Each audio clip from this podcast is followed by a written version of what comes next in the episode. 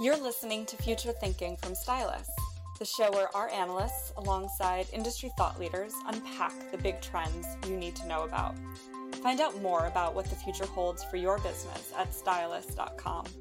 Hello and welcome to Future Thinking from Stylus. I'm your host, Christian Ward, Head of Multimedia Strategy at Stylus. Today we're going to be talking about solving one of the biggest issues of our time, how to make sense of the world when news, journalism, and communication in general has become toxic and divisive. A big issue, and to discuss this, I'm joined by Lindsey Wehking, investigative strategist at research firm Nonfiction.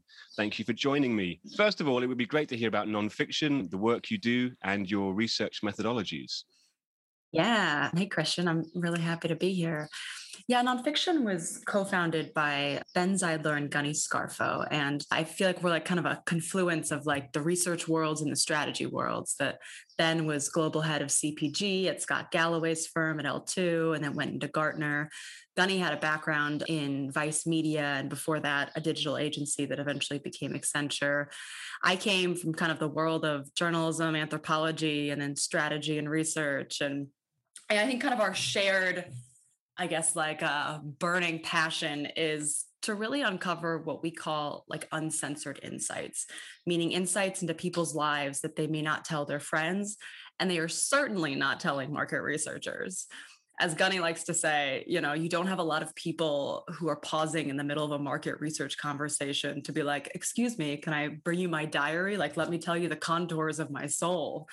And in a lot of ways, like not getting that sort of stuff in research should scare the shit out of people who are spending millions of dollars to make large decisions off of research, that we're getting at this kind of filtered, often fake version of reality and how people make decisions and how they really feel because of the ways that in which we're conducting research.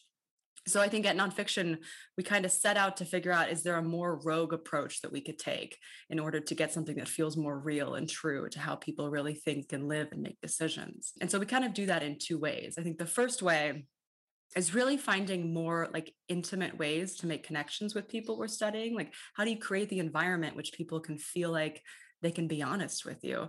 There's such a formality and a professionalism to most market research that I think keeps real life outside of the room. And the second way is just going wherever it takes to understand what people's real experiences are. So we have gone unchaperoned into prisons. We've spent time with male and female escorts trying to understand intimacy. And we've talked to dads coming out of rehab, talking about like how to come back as a father and how to become more involved in your kids' lives. We've interviewed bank robbers and built software programs. So we love to just go wherever it's going to take to get something that feels real and true and new. Amazing. So, I mean, if you could give a quick flavor of some of the recent research reports you guys have released. We're going to be talking about one in particular, but you've also been putting out some really interesting stuff about Spotify, for example, and playlists and more. So if you could give a quick sort of overview of the other work you've been doing. Yeah. Last fall, we put out a big piece called America's Secret Playlist that was on essentially the research question was like, what could you learn about Americans if you could peer inside their playlists? And the big finding there was just to the extent how many people use music playlists to hunt really deep and dark emotional experiences that we don't normally talk about. And we use that to kind of tee up what we felt like this burgeoning desire for more emotional realism in both our personal lives, but even from the work brands create and the environments we inhabit every day. So that was a big piece. We launched the company off of a piece called The Secret Financial Lives of Americans, which was really about like, what is the real on how we feel and handle money and what do people want from financial institutions that they're not getting today? And so I feel like a little bit of our like accidental niche specialty had become people's secret lives.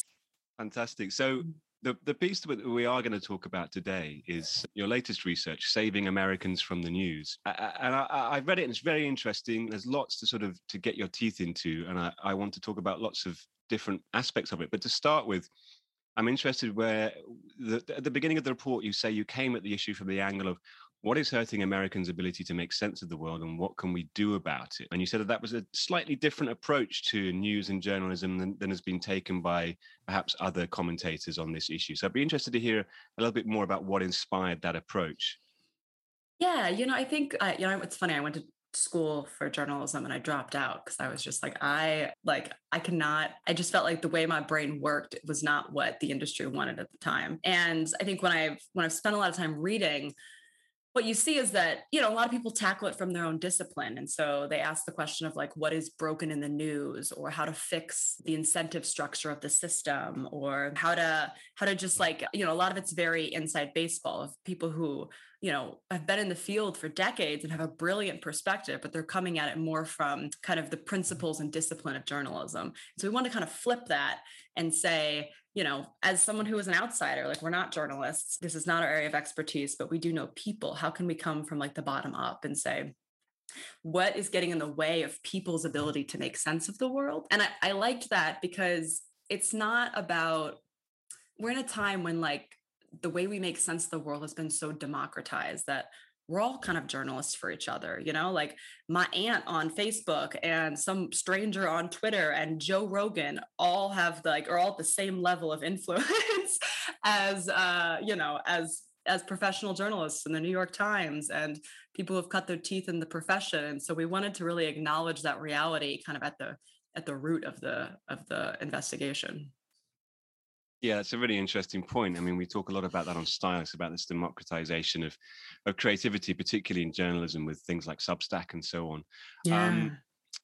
So there's a lot of interesting data that you've pulled out from this research. I'd love to talk briefly through some of it. The first one, 50% of Americans are frustrated by perceived bias from the left and right. So this is not, you know, a leftist problem or a right problem specifically. Half of Americans feel like there's a problem with both sides. So, you know, I think a lot of people who may consider themselves either one or the other would find that surprising because, you know, you sort of have your position, you have your ideology, and you see the manipulations from the other side. But most Americans just think that everybody is, you know, every outlet is contributing to this toxic environment.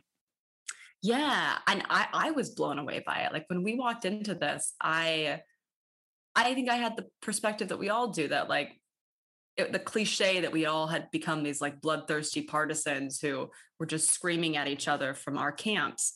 But I think when you talk to real Americans, when you got off Twitter, when you started to have opening conversations with real people, you found that people are fucking fed up with it all.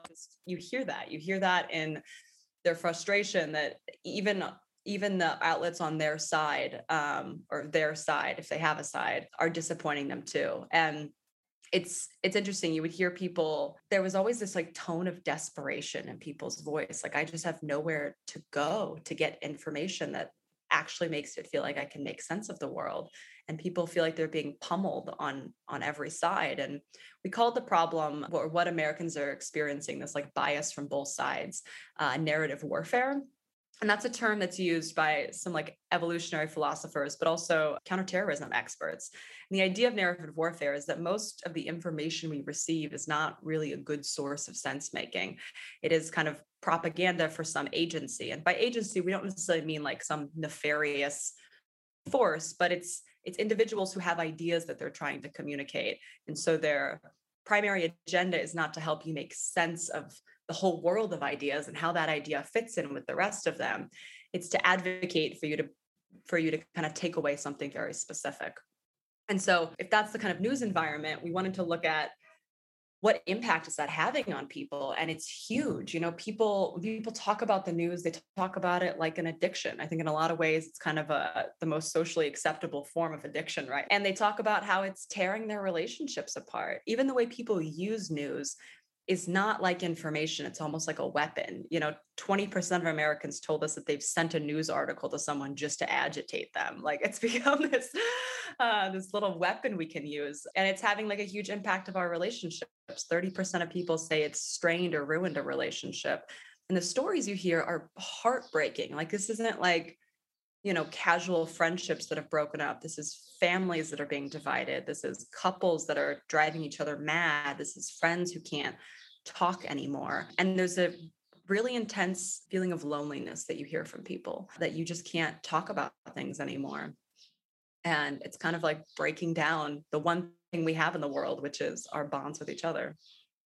Yeah, I mean, that statistic, particularly 30% feel like it strained their relationships, was very surprising to me, because that really is very high. And obviously, okay, so we're going to get to sort of what we do about this terrible situation in a moment, or at least what you guys think we should be doing. But one of the most fascinating things from the research that I found was the chapter on how people feel pressured to pick sides in these debates around the news, even if they're not fully committed to a particular ideology, even if they don't really believe what they're arguing for, which I found extremely surprising. And the research quotes Girard, who points out that those who are left with no side have been singled out as scapegoats, as a kind of, and you talk about that in terms of why people feel the need to not sort of strike out alone and stick to a position that they really believe in, but to sort of join the herd and join the groupthink, even if they're not convinced. I mean, this is really fascinating to me. I'd love to hear a bit more about this.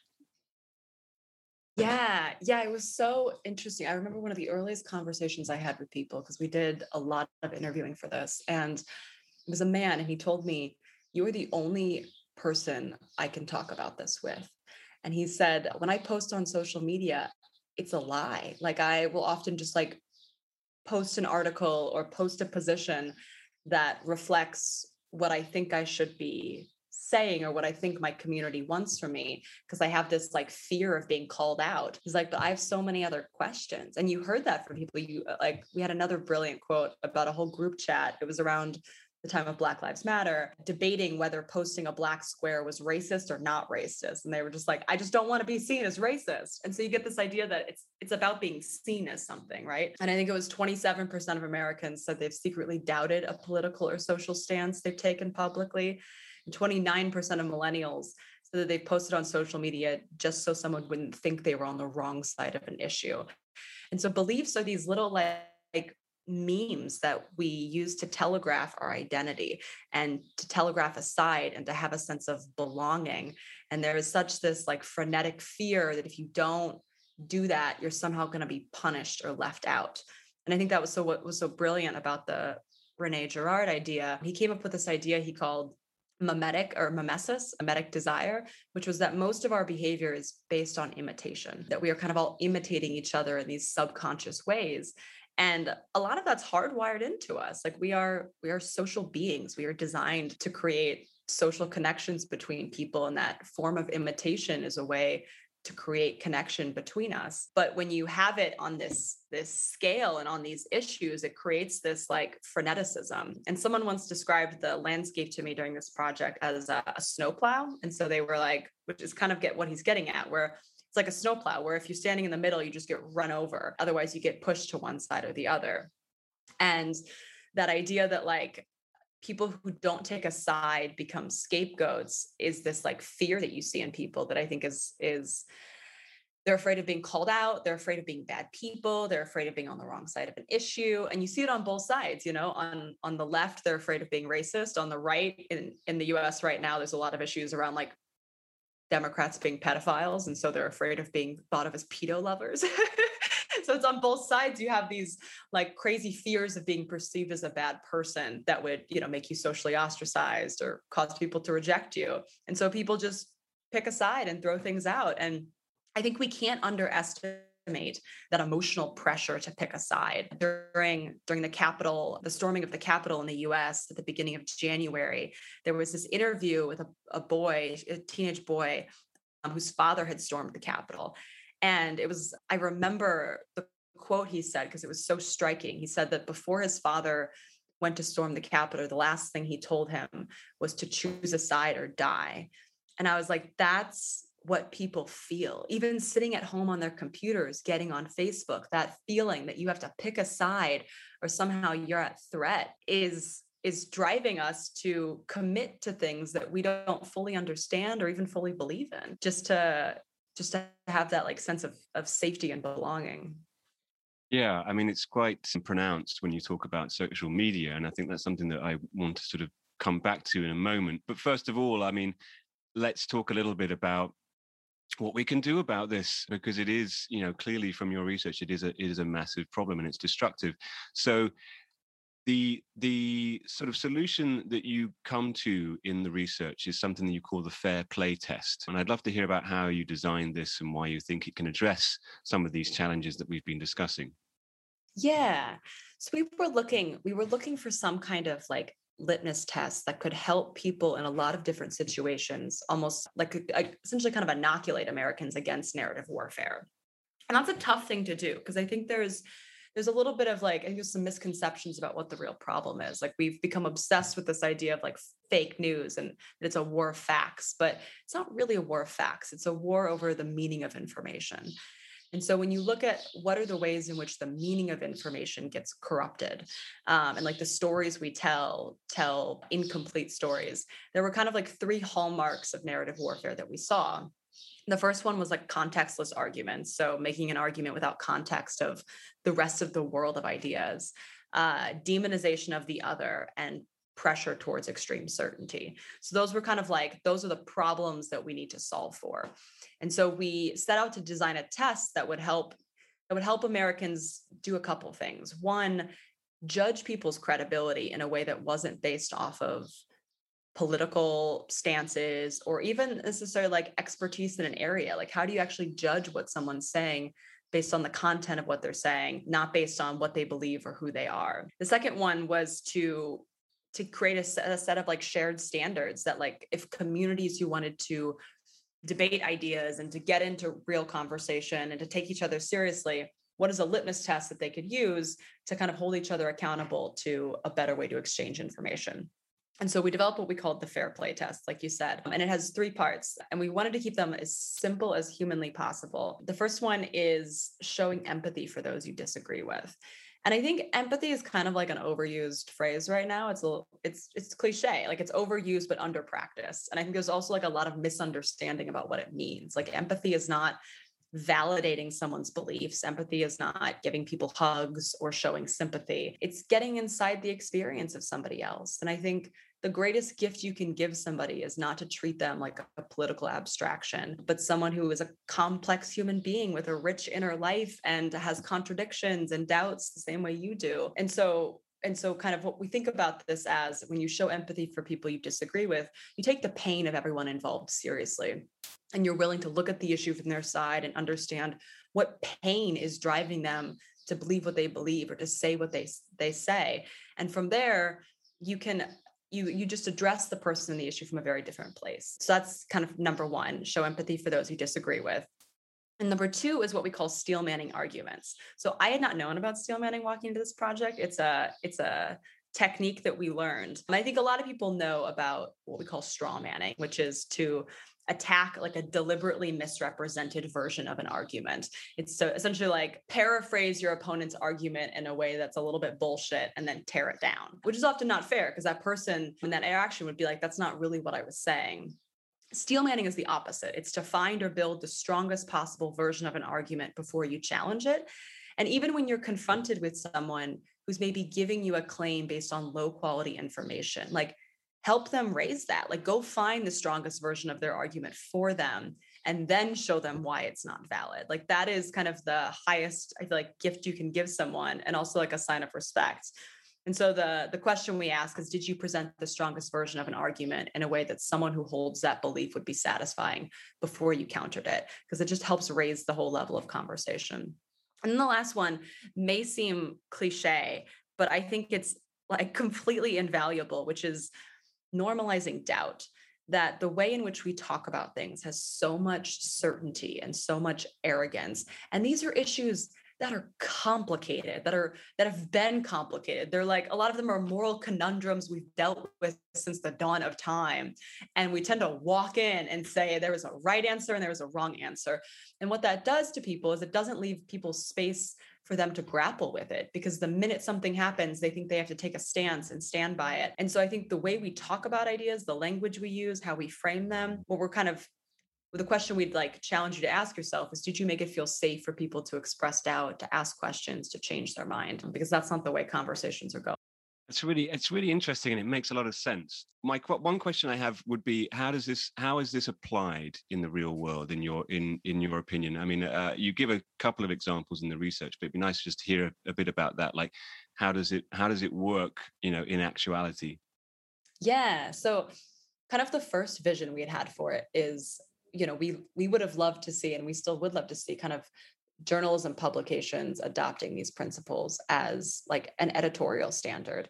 And, you know, not all forms of news are going to be able to fit this. This is a kind of news that's meant to be talking about ideas, not necessarily just delivering what happened during the day. But I imagine kind of one use case is like an editorial standards for journalism publications, for any kind of outlet that is discussing political or social ideas. But then the other standards are, I think one is a standard for yourself. Like when you are communicating things in the world, when you are making sense of information, I think one of the things that's difficult is trying to figure out like, who can you trust? Because it's like everything is a dog whistle for everything else now. You know, you have like, you even now have publications popping up as like free thinker publications. But when you get into them, you're like, this doesn't feel like a free thinker publication.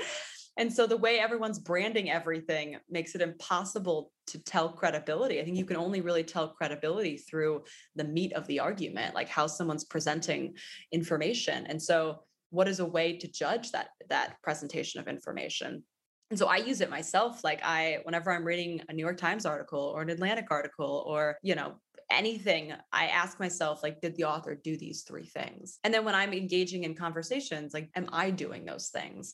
And so I think that's kind of the other use cases is, you know, when you're at a barbecue with your aunt and she's like spouting off about someone, like you can be like, hey, like, you know, what would it look like if we were to actually like show empathy for that person? Or what would it look like if we were to steel man that argument? And then the last use case is, I mean, I would love it to teach this in schools. Like it becomes a kind of a media literacy curriculum that isn't just about looking at sources, or it's about really helping people to understand what does it look like to create arguments and talk about ideas in a way that's honest and fair. And again, like it's, you know, everything from like podcasts to Joe Rogan to, you know, when you're reading things online, I think it's a filter to put all of that through. And potentially like you could imagine a subreddit being like, hey, we're a subreddit to like discuss ideas, but we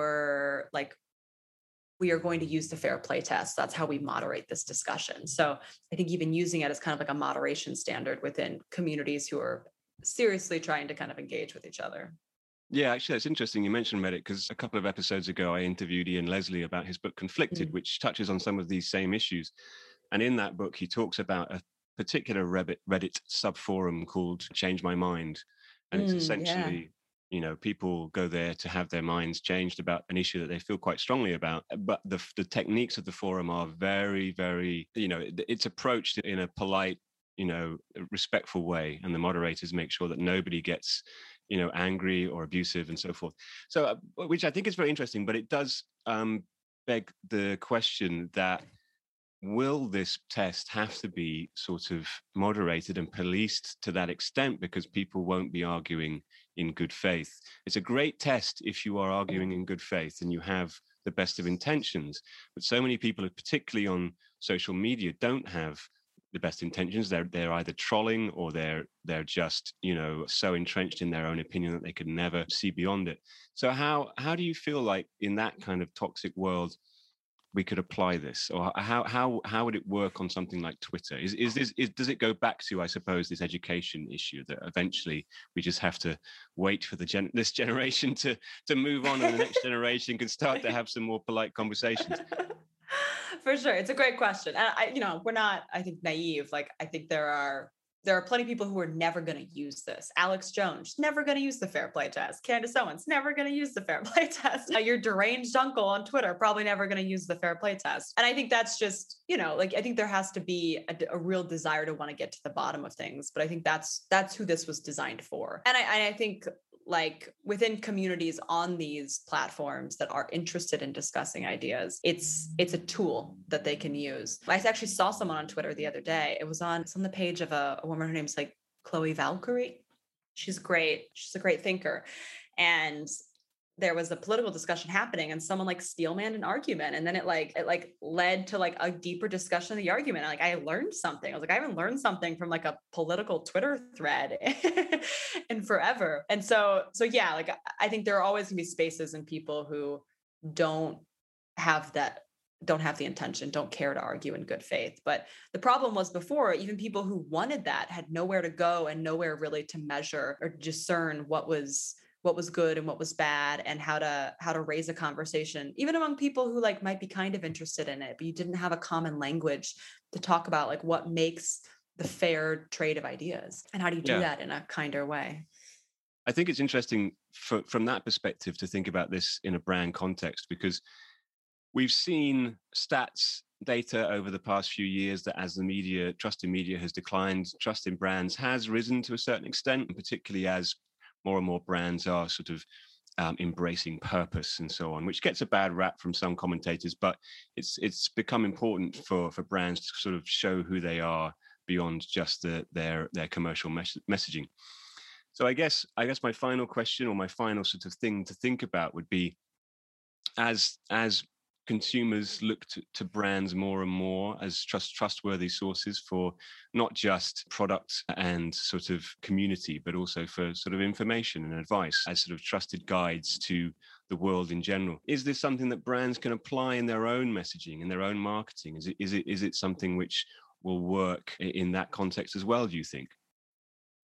It's a difficult question, because I think in a lot of ways, brands have not up until this point been real arbiters of this conversation, more as like a joining voice. And I think when you're a joining voice, you're often joining not in the context of trying to make sense of the world, but often trying to show support for something, which is great. And I think can be a very noble thing to do, but it's a different context when you're trying to help people make sense of the world. And I guess my question is like, as brands, like as they evolve and how they, and what role they're playing in our lives, and they do start to move to this role of arbiters of information and, you know, joining these big social discussions, like once they start actually hosting those conversations versus just joining in on them, I think these are kind of guidelines for how do you do that in a way that is fair and not alienating to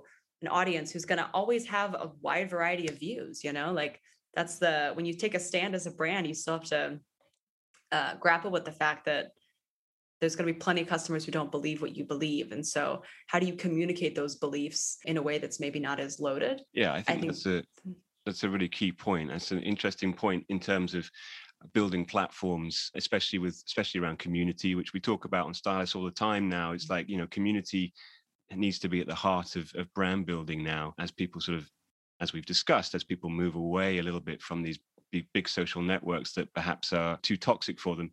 They're seeking smaller, more private, safer places to congregate online. So we talk about how there's a place for brands there to start building those places and those platforms. So I guess you're right in that context, when brands are starting to sort of gather consumers into communities, these are useful tools to use to make sure that interaction stays civil and non-toxic.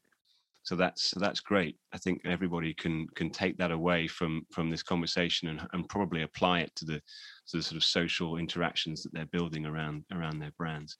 Now, before we end, I have 3 quick fire questions that I ask every guest on this podcast. The first one is, what's the best business or career advice you've ever been given? Ooh, I think it's take bosses, not jobs. Go find a fucking killer boss. Don't more than you find a job, which has suited me very well. How did you manage to do that without, did you know about Ben and everyone beforehand? No, I was actually about to like drop out of the industry. I was in the middle of like a huge existential crisis, like didn't know what I wanted to do. And I was on LinkedIn and I saw this like job posting that felt like a love letter to my soul. And I was like, who wrote this? And I like dropped everything I was doing and wrote the most insane email of my life that I'm pretty sure like cursed and referenced Insane Clown Posse, which is a band. And yeah, and it hit. I was like, is this going to hit or is this going to scare them all? The second question, which I guess is sort of, you know, the job that you're doing really, but what's the consumer problem or challenge you don't think has been successfully solved yet? This maybe harkens back to the Spotify research, but I think there is this coming desire for people want more what we call like emotional realism in their lives. They want things that reflect what means to actually like live and die.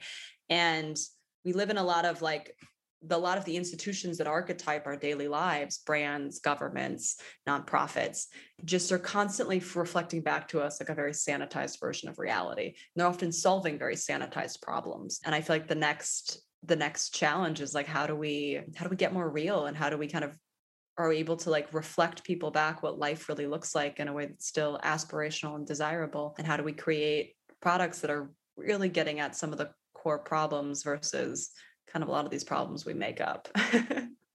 A final question is, which individuals or brands do you look to for inspiration in your work? This might be like such an obnoxious answer, but I hate looking at brands for inspiration because I mean, we do research. And so I think I'm always drawn to people who know something about how to live or die. And so I don't know, Esther Perel, who's like a pretty famous psychotherapist, James Baldwin, Mary Oliver, Gabor Mate, like psychologists, poets, writers know how to talk about the contradictions of the human experience in a way that teaches us how to talk about those contradictions in even buying behavior. You know, we're full of completely irrational and absurd reasons why we do what we do.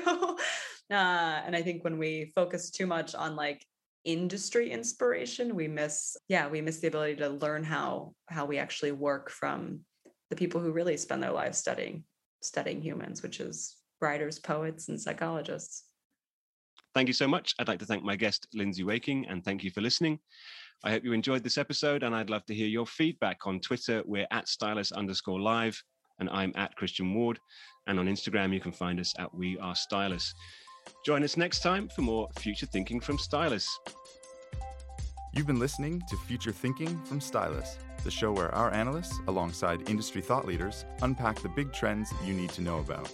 Find out more about what the future holds for your business at Stylus.com. And if you like what you heard today, make sure you subscribe to Future Thinking in iTunes or Spotify or wherever you get your podcasts to hear new episodes as soon as they're available.